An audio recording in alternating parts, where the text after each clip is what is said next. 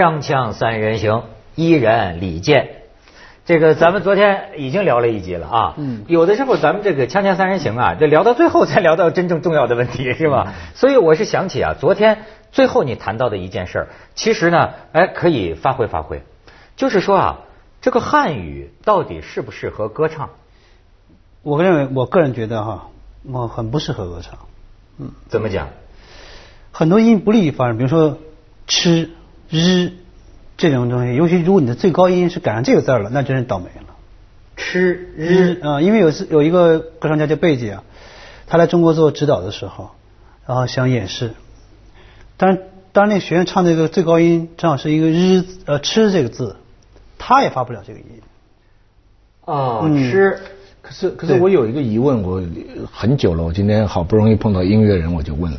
香港的流行音乐很发达，嗯，到处都有影响，嗯，可是他们有一个情况，他们的曲调啊，常常是买版权买来的，嗯，就是拿了欧美、日本的一些歌，嗯，但是呢，他给填上广东词儿，一唱，有时候还很出名。广东、啊、广东话另另当别论，哎、呃，又又变成梅艳芳啊，他们一唱了什么歌，嗯、然后最后由于梅艳芳他们唱过了以后，这首歌的原版又可以在中国啊或者香港卖一版。嗯，那这个为什么他们为什么那么喜欢？我也问过那个那个那个叫谁呀、啊？那个哇一下子管他谁呢，就说事儿吧。不是那个去世的呃呃黄沾啊黄沾啊黄沾，他来跟我们讲五十年代六十年代香港的这个音乐的发展，我也问过他，他他就他也没好好回答，他就说我们真的很严格的买的，他真的是每每个歌都是很严格去拿拿。首先是好旋律是特别难的。嗯，好旋律是很难写的。我觉得他们都在填词啊，整个很多人都在填词、啊。那为什么广东话填进去好听？哎，这个我还是听一个老师跟我讲过，咱们今天的这个普通话呀，古人可不是这样说话的。嗯，你比如说这个唐诗里边哈，这个乡音无改鬓毛衰吧，这个都不押韵，对吗？但是你用广东话一念，呃呃，乡音无改鬓毛衰，微，它押韵了，啊、所以。它是更接的，对对，也许唐音，所以他们讲啊，比如说念这个佛经啊，嗯、咱们现在就觉得有些时候你普通话念佛经念得让人睡过去了，嗯、难道是不是当时唐代的时候念经是不是这样的一种效果，音响效果？嗯，呃，有些学者认为完全不一样。现在你这个普通话念的啊，呃，如是我闻的什么什么，它是你可以想象韩国话，嗯、你可以想象日本话，可以想象广东话，如果是用这种声音念呢？符合唐代的那种啊，铿锵，实际是铿锵有力，甚至是声震屋宇，它达到一个特有的音响效果呀。所以，所以我插出去一句，现在广州要推行什么东西都用普通话来读，没有特别批准不能讲粤语。现在很多人在反对嘛。嗯、我的粤语虽然说的不好，我借机表示应该支持方言。哎，我觉得中国的方言不仅是广东话，我告诉你，它是现在有很重要传承啊。中国的方言应该是中国的非物质文化遗产，绝对的。要是都变成一种声音的话，我们将来会失去。那如果按这道理，那京剧以后是普通话来唱了。我爸唱京剧的，那没法想象了。对他原来还那还有昆曲呢，那还有评弹呢，你想对，那就没有特色了啊。嗯、哎，你像我想起啊，你还有一位这个音乐人，呃，高晓松啊，高晓松在这个喝酒之前，在我我们这儿做过节目。他呀有一个观点啊，跟你这个有相关。嗯，他就更极端，我记得他当时聊，他就说汉人、汉族人。血液里就没有这个音乐细胞。他说汉族人只能会跳舞，他说只能接受最简单的和弦，说你稍微复杂点的这个节奏，像美国黑人就撅着屁股就能舞我舞舞就舞动起来。他说你什么时候你看看汉人，汉人是音乐确实是乏善可陈，这什么道理？什么道理？我觉得是不是跟这个儒家有关系啊？首先，它这不是不是不是开放，不是一个内敛的，不是一个开放的。比如非洲人是。呃，注重节奏是忽略旋律的。哎，对，我们是很注重旋律，旋律对。像中国，中国也有很多问题，它只有旋律，没和声，所以它有齐奏嘛。嗯，你你你唱都大学上都没有人唱咪骚，很少。对，只有少数民族，云南某些族它会有和声。嗯，汉汉族其实这个确实是告诉我。我我记得那个呃文文革的时候，大家歌颂毛主席，最后看下来全是各族人民歌颂毛主席。没有汉族人歌，全部是各族人民，对不对？全部是不是藏族、蒙族，整个东方红你去看，全是各族人民歌颂毛主席。但是你像咱那湖南花鼓戏呢，那种农民田间的小小调，这算汉族的音乐吗？汉人的音乐？那也不算吧，那是土那个土家族吧，应该是啊啊啊！汉族要要一定要算，那只能算到曲艺上去了。二人转，二人转，但二人转的历史很短。啊，嗯。呃，当然了，那个曲艺上有，地方戏有，嗯，但是音乐上，音乐上还有一条歌词，你刚才讲的那个我也特别有体会，因为我上课有一次碰到一留学生，专门问我一问题，把我愣了一下。他说北京 opera 跟 opera 有什么区别？京剧啊，呃，京剧啊，他们翻成叫北京 opera、嗯嗯嗯。我说那还不简单吗？我们的北京 opera 有时候唱，有时候说，哪像你们的 opera， 每一句话都要说。但每一句话都要说哈，你仔细一翻成，你我我我去那个奥地利听歌剧，你觉得很神圣，你仔细内容一听明白就是请过来吧，喝杯茶，啊，是是，对不对啊？对对对，是是。呃，所以所以就有有试图把那个那个完全的歌剧什么变成中文演唱，现在说啊，妈妈咪也用中文演唱，我就我就很佩服他们这个。不太适合啊，那不太适合。嗯，就像你昨天说。呃，你说你写歌的时候，总是要先写这个旋律，旋律再填词。我有首歌叫《风吹麦浪》，嗯，它有一半以上都没有歌词，只是哼鸣。因为我试过填什么词，都会打扰这段旋律，所以索性很就就就就哼鸣没出息嘛。但所以这需要调好的词，人就会特别那些。罗大佑很好，林夕很好，就他填完词之后不会磨损这段优美的旋律。这个我听的，我现在听音乐听多了呀，这个素养有点进步，嗯，开始能欣赏这个音乐性多一些、元素多一些的东西了，和声什么的。哎，对，要是说早期啊，那真的是节奏对我没什么用的，就是我得听你这个调。对，其实调是我认为那个是一个歌手最才华体现。比如你的编曲、你的和声是可以模仿的。你比如我可以借鉴德彪西，比如坂本龙一，日本的这个大师级，对，他很多东西借鉴德彪西、拉威尔这些东西，这是没问题。嗯，但如果你把对方旋律拿过来，这就要抄袭了。嗯，旋律是唯一不可以抄袭的，节奏大家都可以用。哎，你这个、旋律是真正内心长出来的东西。你这个就就就解解开我一个误解。嗯，我过去老听你们这个音乐人说这个。会让会让我有一个什么误解呢？就是说我如果只是喜欢旋律，显着我这个音乐水平就很低，音乐性就很差。其实也不是这样啊，不是吗？旋律其实是一个作曲家的一个最本真的、最能代表一个作曲家的一个一个东西。其实对一个无论一个无名小卒或者一个大师级人物，写一段让所有人都喜欢的旋律，都是同样难度的。太难了。保罗·麦卡特尼就 Beatles 那个主唱。他应该是大师级的了。嗯，他说我现在要坐在钢琴前，想写一段自己认为好听的旋律，我经常都不知道都不知道怎么弹。那个、嗯、那个安安呃呃韦伯啊，这个 Andrew Lloyd Webber， 呃，最近一个 Love Never Die， 爱永不消失，就是他最近写的。嗯，他就是来源于一首歌，一个一个旋律，嗯，含酝酿了弄了十年，现在这财政是不行了，他好像身体也生病了，嗯，不像以前那么。整个歌剧我听下来，最好听的还就是那一首歌，嗯，就是那一个旋律。我我我我有时候在想，从作曲家的这个旋律跟整个乐章的乐曲的这个关系，我就想到要一个作家或者要我们所谓的文艺的从业员，嗯，说主旋律是听别人的。那我们就我们就只做和声啊，是这个就抽掉灵魂了，对，你知道吧？我们不能说主旋律是人家富有的，那我们只是真是文艺工作了，我们就成配器了，对，是吗？对，是这么一个简单的道理。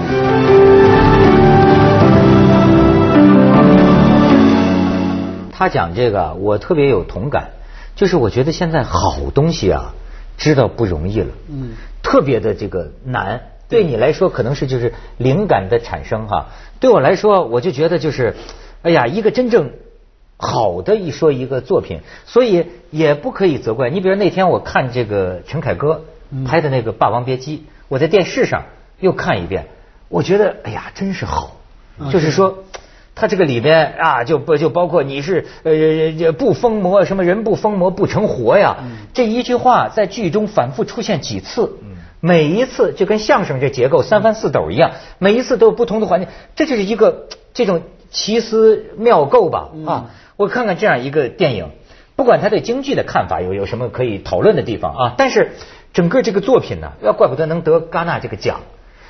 可是你知道吗？我有时候我看了我就会觉得啊，一个导演，其实陈凯歌，不管他以后拍了些什么，对吧？对，就这个。对，我认他，就应该感谢他，他就提供过一个东西。因为你知道，真是太就是说，包括你像这个歌，很多人也都说、嗯、这个歌星怎么只有一首歌，往后都是越来越一茬不如一茬。对，嗯、而且很多很多唱歌的人，无数遍的在唱这一首歌，嗯、对不对、啊？就这就是这一让大家记住的这几句，甚至你就像他说的，这个旋律是多么难。我现在注意到，就全世界都有这个现象，很多歌星他再出专辑出什么呢？还是那个旋律，只不过他重新的节奏，重新的配器，他再弄一下。我作为一个外行听音乐的人啊，我有一个感觉，就是说，凡人声唱的，我能听的遍数，总不如纯器乐的。就是说，比方说你肖邦的钢琴曲，嗯、我听多少遍多少遍，我听的那个次数总归比有哪怕是再喜欢的一首歌，很喜欢的一首歌，我听的遍数总没有器乐的多。这个是我的一个无知呃偏见呢，还是说是一个这个是一个共通现象的？这是一个新话题。哎，这个但这我这个可能对我来讲不是这样。对，这可能是对您是这样。嗯，有的有的歌。我想想啊，我还不能马上判下下下决，我我想想，我总听的歌和我总听的器乐曲是不是一样的？呃，因为我我我有想到，比方说现在每个时代，比方说我们都会出很多歌，嗯，但是呃，基本上的乐曲啊，从我们人类来说，就已经被德彪西、莫扎特他们写的差不多。那没有没有，我觉得整个这种音乐的形式在二十世纪以后。就是能够跟他们去相提并论的，呃呃，作曲家哈，嗯、你你你数吧，你二十世纪的作曲家，你去跟十九世纪比，我知道这就像是说这个古典画派一样，他反正画到那个程度登峰造极，哎，对吧？对是不是有这么一个情况呢？就是说，比方说我我们讲四九年以后中国吧，嗯，你现在能大家唱唱的很喜欢的歌有很多，但是纯粹能拿出来演奏的曲子。呃，二泉映月啊，什么什么的，很很很少的几个，对不对？梁祝啊，数量远远不如歌。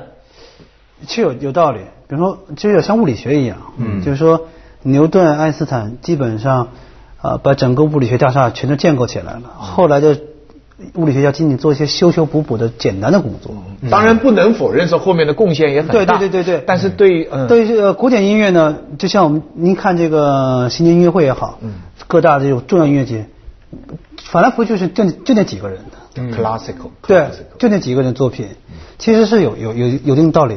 但流行音乐我倒觉得大概不是这样，呃，不是这样，不是不是这样啊。那比如说，国外流呃流行音乐，当然国内就是先先不说中国这个，主要是欧美，他们的音乐其实发展的是越来越丰富了。嗯，你比如说 Beatles 的很多作品，我说心里话，他在审美上。不见得比贝多芬、莫扎特要差多少。嗯嗯，他们有他，他们有他们不可替代的地方。嗯嗯，有不可替代的。比如说，对，比如《Yesterday》这样这样的短小精悍的歌曲，它不会的比那个舒伯特的小夜曲会差。嗯嗯，包括卡朋特很多歌曲，就人他提供另一种审美可能，对，提供另一种可能。嗯，比如说我们说似乎觉得只有这种，就就拿古典音乐来讲，呃，像呃古典音乐拍那些作品很美，但他们也没有想到有一天。后面那些德彪西这样的人，把和声弄那么那么美，嗯、也一样。我想，如果莫扎特和贝多芬活着，他们听呃呃这个德彪西或拉贝尔作品，他们一定也会很惊讶。就像以此类推，这个比如说更早的一些音乐家，听到后来这个，比如说美国这个 Nirvana， 嗯，钢琴 Rose， 他们有些作品，前人也会吃惊的。嗯、音乐，我觉得音乐是一个面，每种音乐是一条线。这面有无限无穷个这个线，所以音乐无限，嗯、真的是，我觉得是音乐无限，依然动人。哎，你我跟你讲啊，对啊，你像这个呃 ，Pink Floyd 就是就是那个八八上个世纪八七八十年代，呃 ，The Wall 那张唱片，对，他们甚至都发展到做声音的实验，这这做声音的实验，他们已经像尼古拉斯凯奇他们那种某一种材料、嗯、某一种金属，它融融在它整个这个摇滚，嗯、它那个摇滚就跟交响乐一样的规模宏大，配器丰富。它所以说声音的探索，我觉得是无限的，以至于咱们可以就是很有趣，他们找来一段视频啊，布鲁斯国歌，这是咱们的国歌啊，呃，外国这个布鲁斯的这个唱法。很好听，但是你不要上纲上线。我是觉得咱从音乐的角度啊，跟你平常听惯国歌的味道啊，完全是另一个味道。有吗？可是很好听，啊、你可以听一听。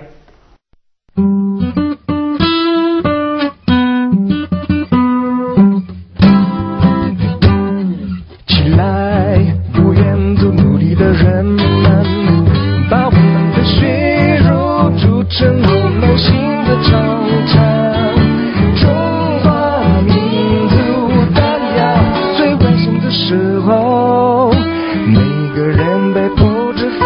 最后的吼声，起来，起来，起来！我们万众一心，冒着敌人的炮火前进，冒着敌人的炮火前进，前进，前进，进！挺好听，有点意思吧？挺好听。在国际会有争议，在中国的土壤上，这个会有争议。中国对国歌的处理方法跟美国人不一样。美国的所有重大的橄榄球比赛，尤其是超级杯，你这个一线的歌手上去唱国歌，你要唱出新意，一定要唱唱的跟人家不一样，对不对？你要搞很多很多花腔，而且它是他们表达爱国情绪的一个高点，因为它是。它跟春晚一样，它的转电视转播率是最高的。嗯，每年这个是一个很大的荣誉上去唱，但当然他们不会说你怎么把国歌这这段唱成这样，这段唱成这样。他们国旗是可以做靴子的，是是是是，对不对啊？他他们这个短裤也可以，对啊，短裤也可以。嗯、我们这里的这叫外国人唱唱，你如果是三个中国歌手的话，我估计美美美国那自由，咱没咱没法比，咱没没或者说没法学。嗯、他那个当街烧国旗。最终最高法庭裁决，那是他的表达自由，那都是。我觉得这个刚才看这个，从音乐上来讲，就是挺有意思的。怎么讲？就他，这很多歌曲都可以变成变奏成他们那样子 blues， 就任何一种音乐都能诠释所有的音乐。嗯，哎，我还想请教你啊，嗯、你觉得咱们中国人现在这个欣赏音乐方面哈、啊、还有救吗？不是，就是因为我听过很多，就说中国人现在消费的这个音乐卡拉 OK 化，这不就剩下这个这个唱的这个旋律，而且呢，随着现在这种手机就是劣质音响的这种这种听、嗯、彩铃，这就是今日听个调，听个民间小调，听个调，这种东西对一个民族的耳朵有什么影响？其实是很不好的，但是有就比没有强，明白吧？因为很多人就是在没有钱买 C D 或没有买买音响的时这个情况下，他拿一个手机虽然很破，但那东西毕竟是音乐，嗯，它也比听不到照样能打动人的心灵。对，对但如果你天天你都开奔驰了，住很好的房子，你依然拿那个听，那就是你有问题了。嗯，这是其实多了去了。我们周围很多人是玩音响，嗯、他不断的追求前后级啊，这个喇叭的变化啊，循环，他已经变成物理学爱好，他跟音乐没关系了。他工工工业，他是变成个工业的。对对对对，这种人有个名儿，还是个党派，叫器材党。锵锵三人行，广告之后见。